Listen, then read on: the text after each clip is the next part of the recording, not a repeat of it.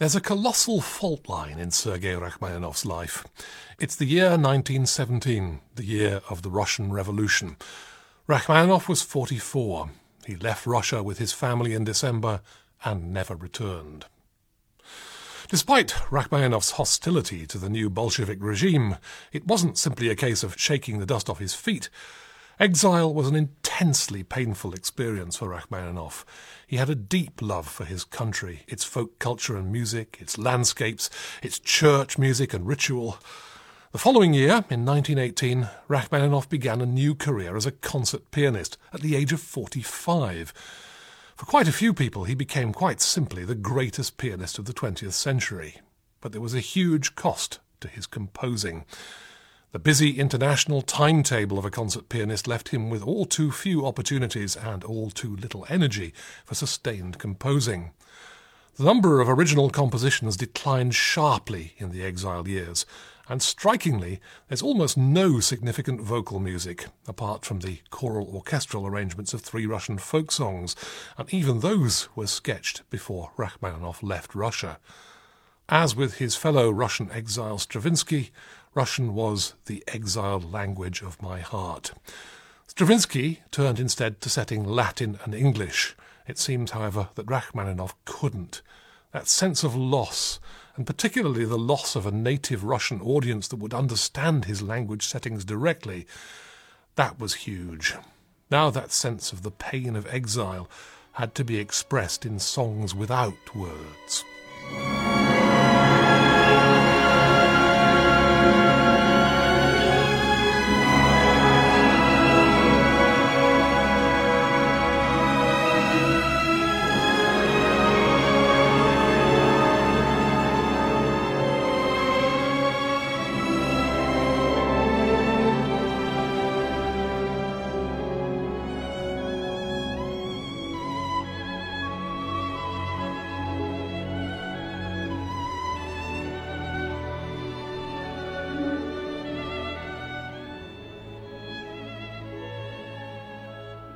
It took Rachmaninoff nearly 10 years after the revolution and his flight from Russia to complete another major work.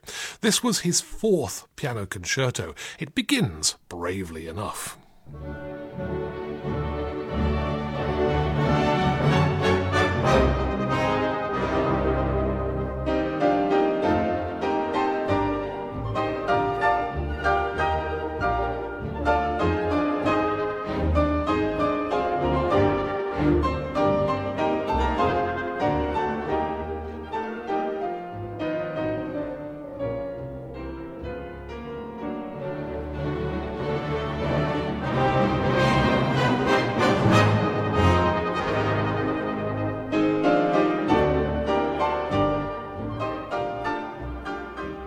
The years, Rachmaninoff's fourth piano concerto has endured something close to a happy slapping from critics.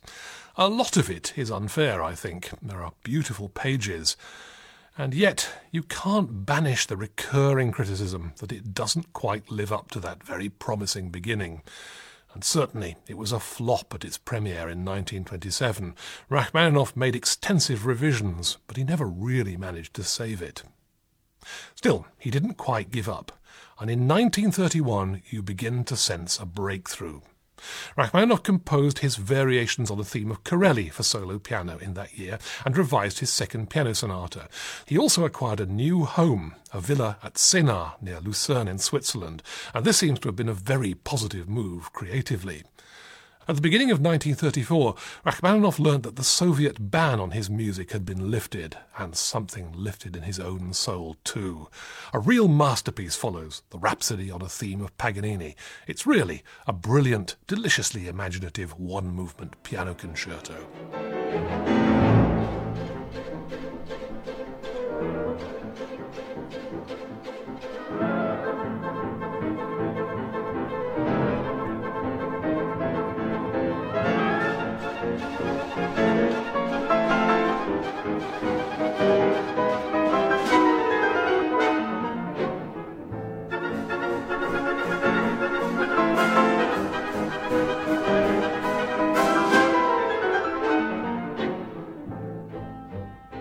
Premiere of the Paganini Rhapsody in America in 1934 was a huge success, at last.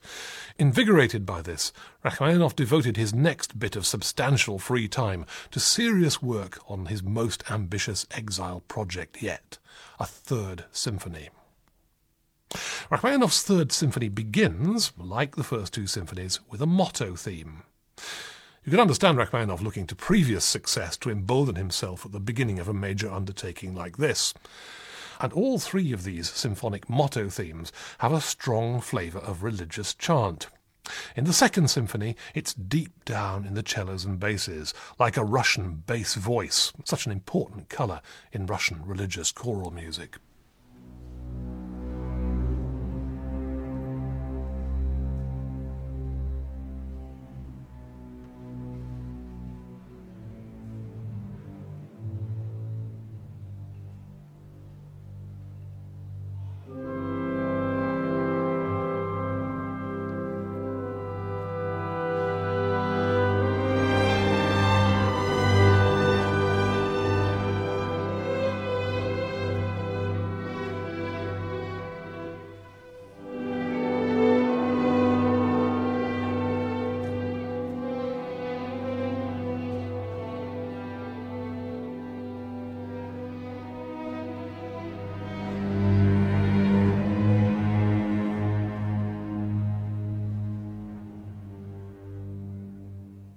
As with Symphony No. 2, the Third Symphony's chant motto theme moves within very narrow intervals, just like traditional Russian Orthodox chant. But the scoring shows a new daring. We have a solo clarinet, plus a high stopped horn, that's muted with the hand, plus a muted solo cello. You need to know the orchestra pretty well to know that something like that will work.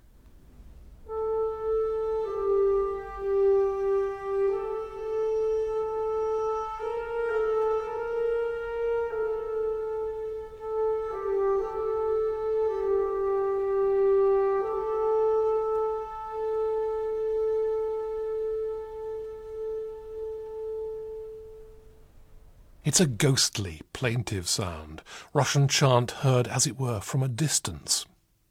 It's been pointed out, in fact, that there's a strong resemblance here to a defiant figure in Borodin's opera Prince Igor.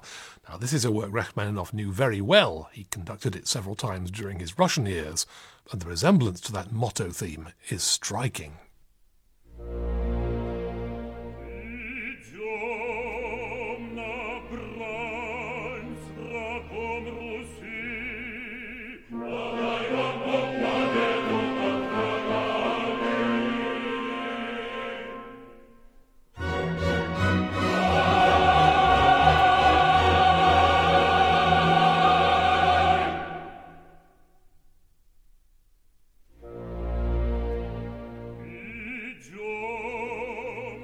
Prince Igor is summoning the people to a defense of Holy Russia in time of war. Well, war was on the horizon in the mid 1930s. Rachmaninoff's travels across Europe and from his vantage point in Switzerland must have made him well aware of what was stirring in 1935 to 6. Those were the years in which he completed the symphony. Whether that resemblance to Prince Igor is intentional or unconscious, it's striking that Rachmaninoff's first thoughts should have been the defence of his exiled homeland. In the Third Symphony, however, the distant home thoughts are resolutely thrown off almost immediately. That very short introduction leads, after a pause, straight into a brusque allegro.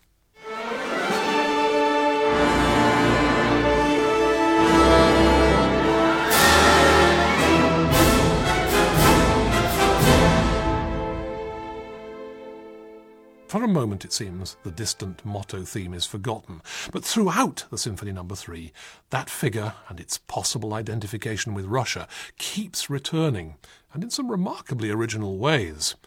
The middle section of the first movement is unusually violent. As a climax builds, the chant motto is hinted at on trumpets, then blared out defiantly by trumpets and trombones. It provokes a startlingly anguished crescendo.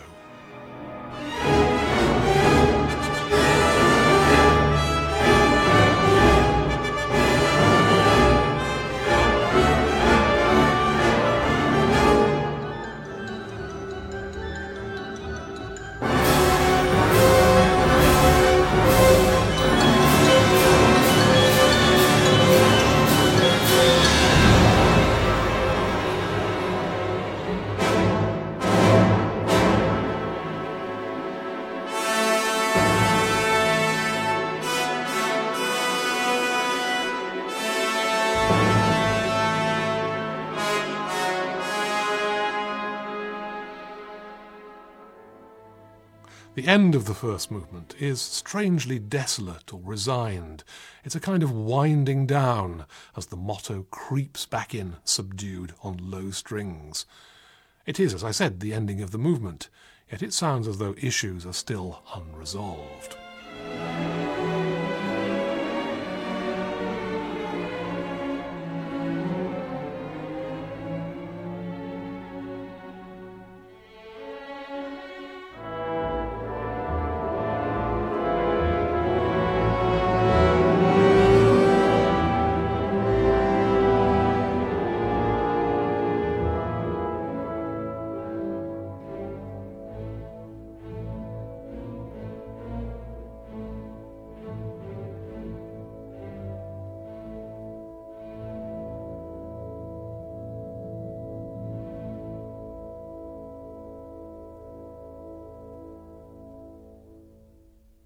The association with Russia is underlined in a different way at the start of the central second movement.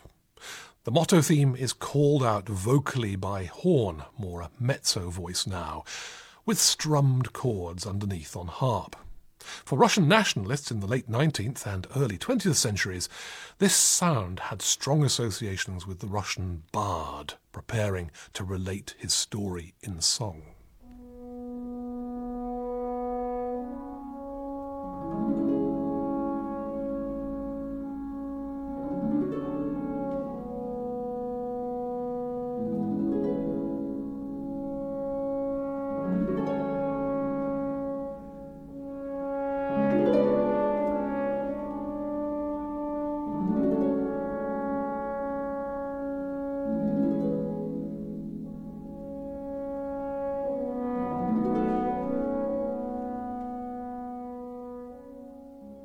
Just a few bars later, that develops into a full throated, aspiring violin song. That's first and second violins combined, yet the contours are clearly derived from that chant motto.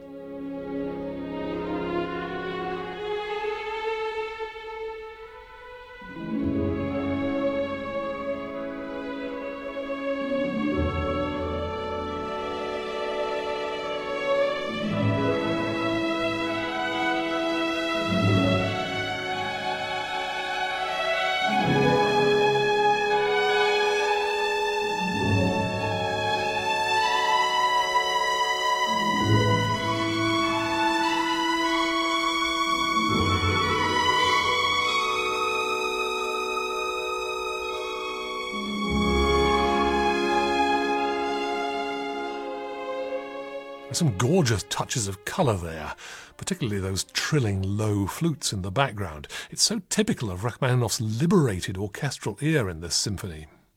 The suggestion of Russian storytelling, those fantastic fairy tales that are so much part of the folk culture, accounts perhaps for the unusual form of this movement. It starts as a pensive slow movement that, somewhat surprisingly, transforms itself into an airborne scherzo.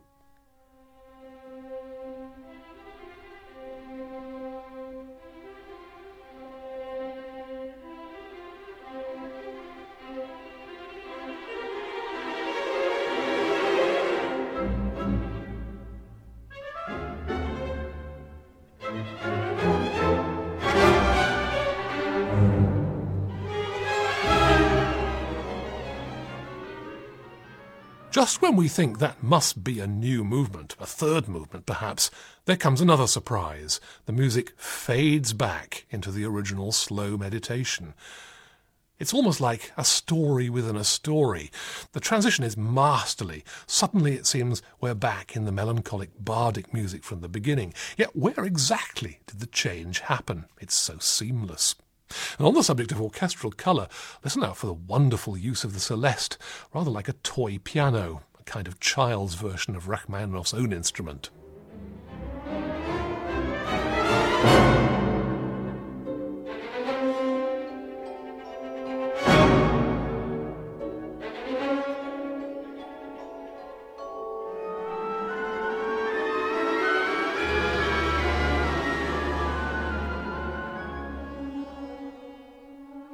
Third Symphony is full of surprise changes like that. People listening to the symphony for the first time may well conclude at this point that we've left the slow movement behind and are now into a fully fledged scherzo. This all makes the form a little confusing, perhaps, when heard for the first time. But this is where Rachmaninoff's use of the motto is so helpful. At those points where the form seems to be a little confusing at first hearing, the motto theme reminds us of the underlying connections. The end of the second movement, for instance, is remarkably close to the end of the first.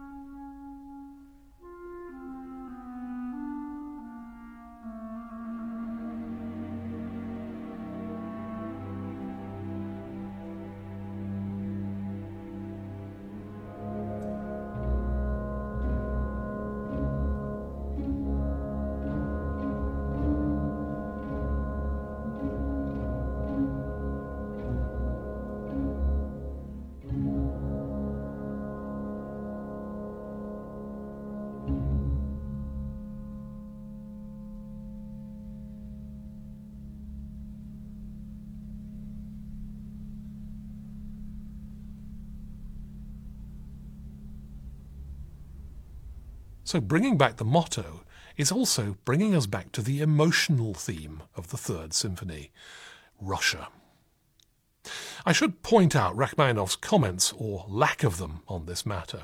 When his sister in law, Sofia Satina, pointed out the specifically Russian character of this symphony, Rachmaninoff just smiled but he was normally very tight lipped on big emotive issues. Stravinsky described his appearance on the platform as six and a half feet of scowl, so a smile could, in context, be seen as a kind of generous concession, a way of saying you're on the right track.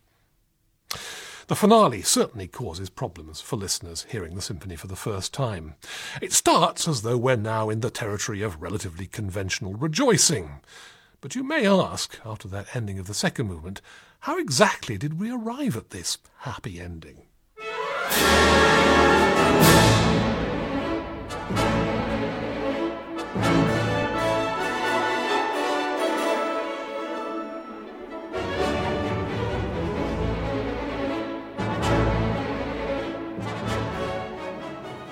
A surprise, somewhat unexpected happy ending.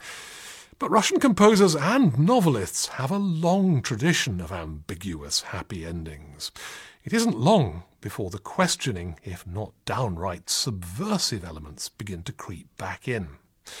In the middle of the finale, Rachmaninoff does what many 19th century Russian composers of symphonies did notoriously, and particularly when it seems they were running out of ideas. Rachmaninoff starts a fugue on the outlines of the first theme. It's in a faster tempo and a minor key, but the fugal lines keep crossing over like a pianist's hands crossing, and the blurring of the counterpoint that results does create a slight element of unease.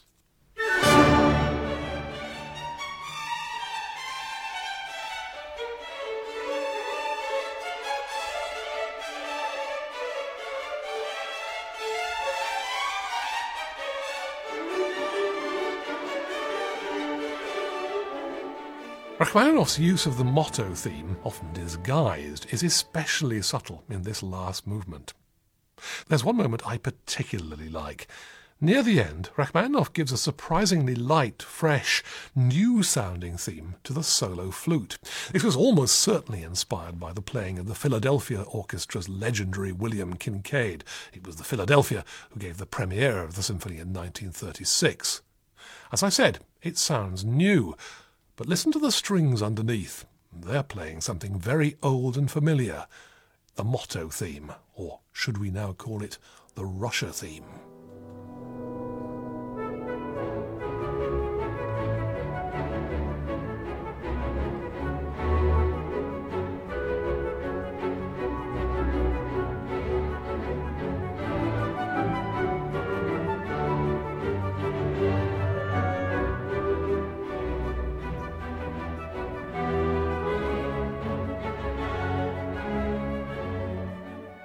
America on the flute, the New World, Russia the old world underneath on the strings.